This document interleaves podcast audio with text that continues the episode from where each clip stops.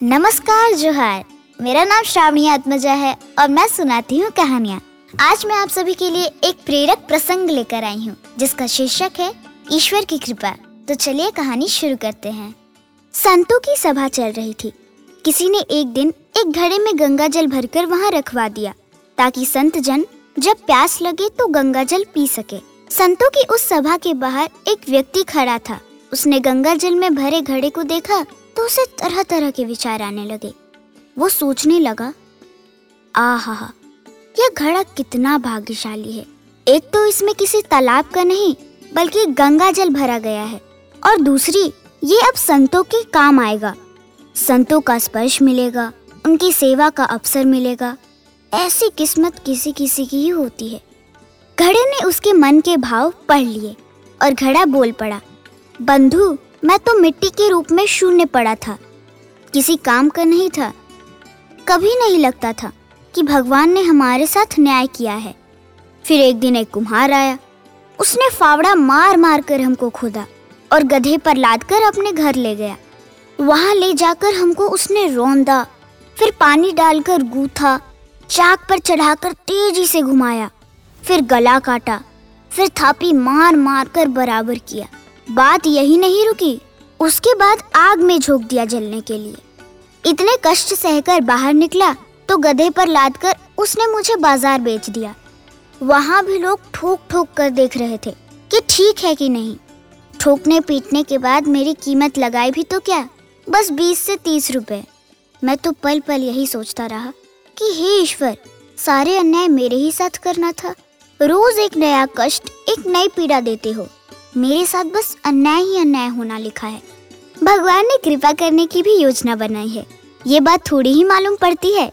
किसी सज्जन ने मुझे खरीद लिया और जब मुझमें गंगा जल भरकर संतों की सभा में भेज दिया, तब मुझे आभास हुआ कि कुम्हार का वो फावड़ा चलाना भी भगवान की कृपा थी। उसका वो गूथना भी भगवान की कृपा थी। आग में जलाना भी भगवान की कृपा थी और बाज़ार में लोगों के द्वारा ठोके जाना भी भगवान की कृपा थी। अब मालूम पड़ा कि सब भगवान की कृपा ही कृपा थी। परिस्थितियाँ हमें तोड़ देती है, विचलित कर देती है। इतनी विचलित कि भगवान के अस्तित्व पर भी प्रश्न उठाने लगते हैं। क्यों हम सब में शक्ति नहीं होती ईश्वर की लीला समझने की? भविष्य में क्या होने वाला है उसे देखने की? इसी नादानी में हम ईश्वर द्वारा कृपा करने में पूर्व की जा रही तैयारी को समझ नहीं पाते। बस कोसना शुरू कर देते हैं कि सारे पूजा पाठ सारे जतन कर रहे हैं। फिर भी ईश्वर है कि प्रसन्न होने और अपनी कृपा बरसाने का नाम ही नहीं ले रहे। पर हृदय और शांत मन से सोचने का प्रयास कीजिए। क्या सचमुच ऐसा है? या फिर हम ईश्वर के विधान को समझ नहीं पा रहे? आप अपनी गाड़ी किसी ऐसे व्यक्ति को चलाने को नहीं देते, जिसे अच्छे से ड्राइविंग ना आती हो। तो फिर ईश्वर अपनी कृपा उस व्यक्ति को कैसे सौंप सकते हैं, जो अभी मन से पूरा पक्का ना हुआ हो? कोई साधारण प्रसाद थोड़ी ही ना है। मन से संतत्व का भाव लाना होगा। ईश्वर द्वारा ली जा रही परीक्षा की घड़ी में भी हम सत्य और न्याय के पद से विचलित नहीं होते तो ईश्वर की अनुकंपा होती ज़रूर है। किसी के साथ देर तो किसी के साथ सवेर। ये सब पूर्व जन्मों के कर्मों से भी तय होता है कि ईश्वर की कृपा दृष्टि में समय कितना लगना है। घड़े की तरह परीक्षा की अवधि में जो सत्य पथ पर टिका रहता है वो अपना जीवन सफल कर लेता है। तो क्या करना चाहिए? धैर्य कैसे रखना चाहिए? इंसान है तो उसका टूटना स्वाभाविक है। पर नहीं टूटे, उसके लिए क्या करे? संतोष का मार्ग ही विकल्प है। जो प्राप्त है, वो ही पर्याप्त है। जब ये सोचना शुरू कर देंगे तो आत्मिक आनंद मिलने लगेगा।